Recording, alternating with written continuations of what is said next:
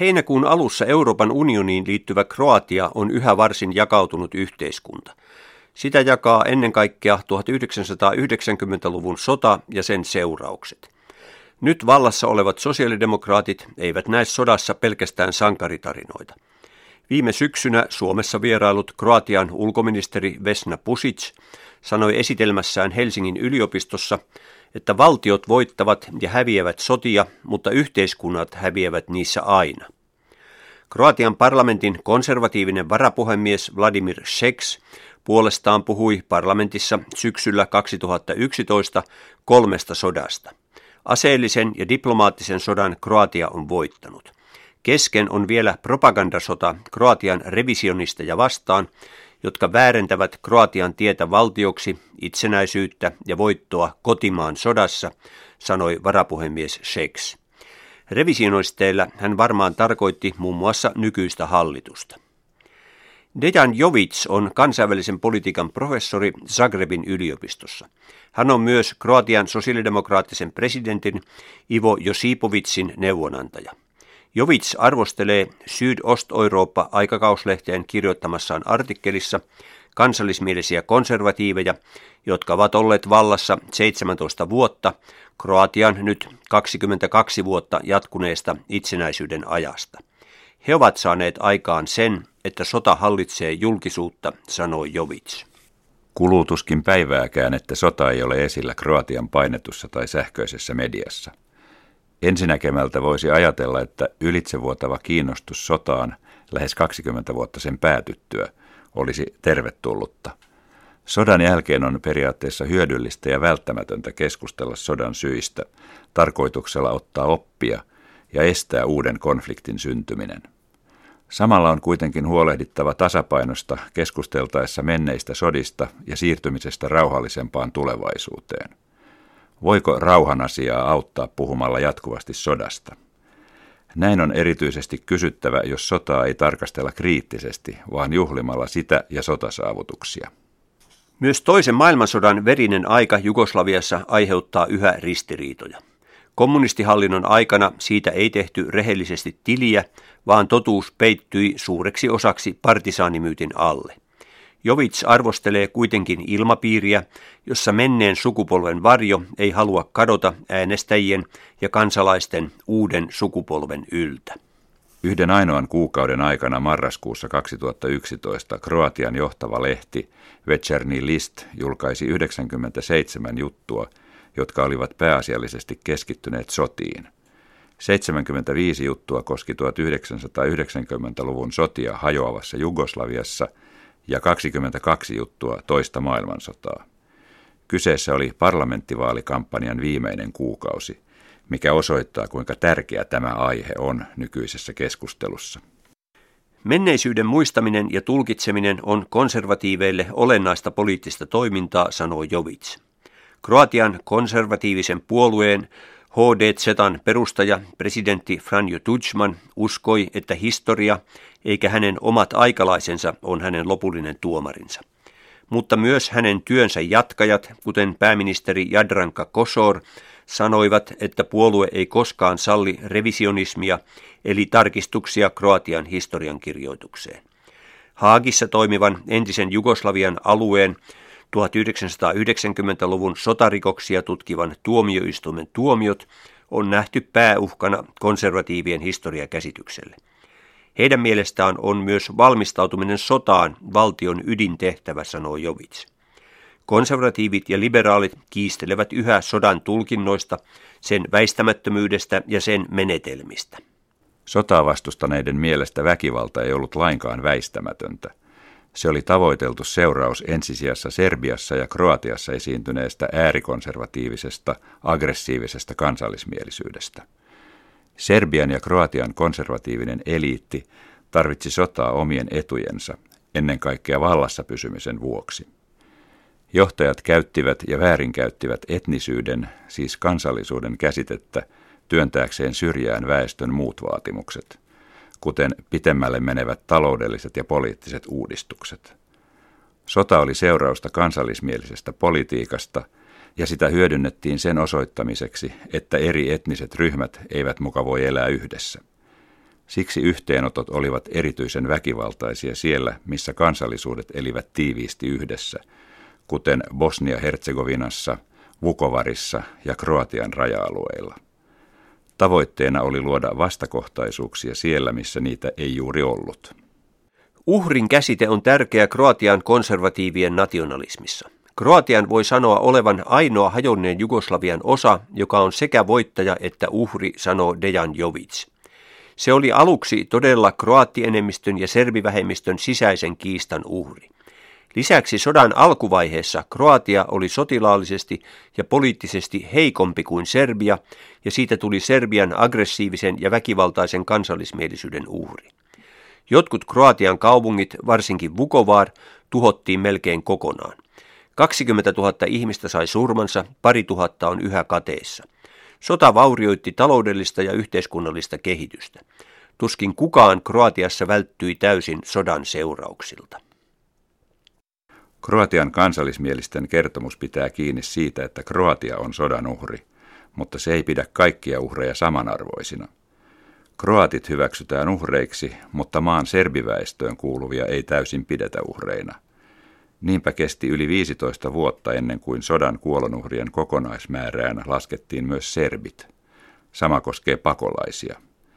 Jotta joku voidaan tunnustaa uhriksi, hänen tulee kuulua meihin. Dejan Jovic sanoo, että Kroatian nationalistit näkevät koko maan historian ennen 1990-lukua yhtenä suurena uhrauksena, koska kroateilla ei ollut omaa kansallisvaltiota.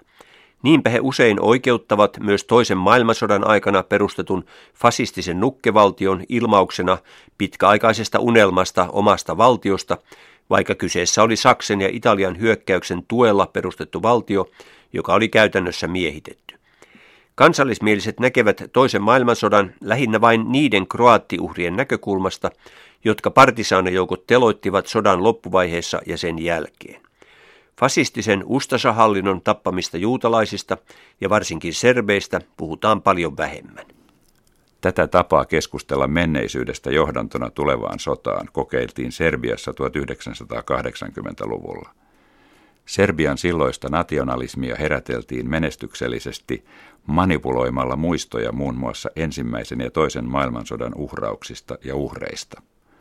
Uhrit olivat aina serbejä, syylliset muita. Kauempana menneisyydessä Turkki ja Itävalta-Unkari, myöhemmin kroatit toisessa maailmansodassa, Kosovon albaanit sodan jälkeen, kommunismi, koska se vastusti nationalismia ja serbejä – katolisuus, koska Vatikaanin sanottiin juonittelevan serbejä vastaan, sekä islam yleensä ja Bosnian muslimit erityisesti. Jo 1980-luvun puolivälissä, joka edelsi Jugoslavian hajoamista ja sotia, sellaiset sanat kuin kansanmurha, etninen puhdistus, raiskaus, teurastus, joukkomurha tuotiin julkiseen keskusteluun. Tämä muistojen politisoimisen aalto vauhditti merkittävästi Slobodan Milosevicin nousua valtaan ja oli merkkinä Serbian kansallismielisyyden vaarallisimman vaiheen alkamisesta. Niinpä menneiden sotien muistaminen ei toiminut rauhan hyväksi, vaan sen sijaan se toimi uuden sodan valmistelemiseksi. Dejan Jovic näkee samankaltaisuuksia Serbian ja Kroatian nationalisteissa – vaikka yleensä sanotaan, että vuosi 1989 merkitsi sosialismin loppua ja voittoa vapaamieliselle demokratialle, ainakin useimmissa Jugoslavian hajonneissa osissa se merkitsi konservatiivisuuden voittoa sekä sosialismista että liberalismista. Politiikka unohti valistuksen aatteet. Mystiikka, uskonto, autoritaarisuus ja kansalliset myytit nousivat etualalle. Uusista yhteiskunnista tuli militarisoituja, mikä vaikutti monien ihmisten identiteettiin. Uuden kansalaisen ihannetyypiksi tuli sotilas. Kroatian tapauksessa kotimaan sodan puolustustaistelija. Vaikka kaikki kansalaiset olivat nimellisesti tasa-arvoisia, jotkut olivat tasa-arvoisempia kuin toiset. Valtio sitoutui maksamaan sotaveteraaneille erityisiä korvauksia – tarjoten muun muassa aikaisempaa eläkkeelle pääsyä eläkkeillä, jotka olivat noin kaksi ja puoli kertaa korkeampia kuin keskimääräiset eläkkeet Kroatiassa. Vuonna 2009 sotaveteraanin keskimääräinen eläke oli 800 euroa, kun koko väestön keskieläke oli 300 euroa. Pääministeri Ivo Sanaderin valtakaudella eläkkeelle menneiden sotaveteraanien määrä kasvoi kolmessa vuodessa 30 000 yli kaksinkertaiseksi. Eläkeeduilla lujitettiin valtion ja sotaveteraanien asiakasluonteista suhdetta. Sotaveteraaneille ja heidän perheenjäsenilleen annettiin etuoikeus korkeakouluihin pääsyssä ja ilmainen terveysvakuutus. Työlait velvoittivat työnantajia panemaan sotaveteraanit etusijalle muihin hakijoihin verrattuna. Joissakin tapauksissa valtio, jopa pääministeri itse, kumosivat työnantajien päätöksiä, jos sotaveteraaneja oli jätetty valitsematta työtehtäviin. Dejan Jovitsin arvostelu kohdistuu pääasiassa konservatiiveihin, mutta hän ei unohda sosiaalidemokraattejakaan. Jovits muistuttaa, että vuonna 2000 he toivat parlamenttiin kotimaan sotaa koskevan julistuksen. Se velvoittaa kaikkia valtionhallinnon työntekijöitä suojelemaan ja puolustamaan kotimaan sodan arvokkuutta. Kroatian poliittista jakautuneisuutta kuvaa muun muassa kiista myös kyrillisten kirjaimien käytöstä julkisilla paikoilla maan koilliskolkassa Itä-Slavoniassa, muun muassa Vukovaarissa. Hallitus pitää siitä kiinni, koska asiasta sovittiin vuonna 1998. Sotaveteraanit ovat kuitenkin osoittaneet suuri joukoin mieltä kyrillisiä kirjaimia vastaan niin pääkaupungissa Zagrebissa kuin Vukovaarissakin. Hallituksen linjaa tukeva sosiaalidemokraattinen pormestari valittiin kuitenkin uudelleen kunnallisvaaleissa kesäkuussa. Jovits toteaa, että Kroatian nationalistit saavuttivat sodassa tavoitteensa muuttaa Kroatia lähes yhden etnisen ryhmän valtioksi.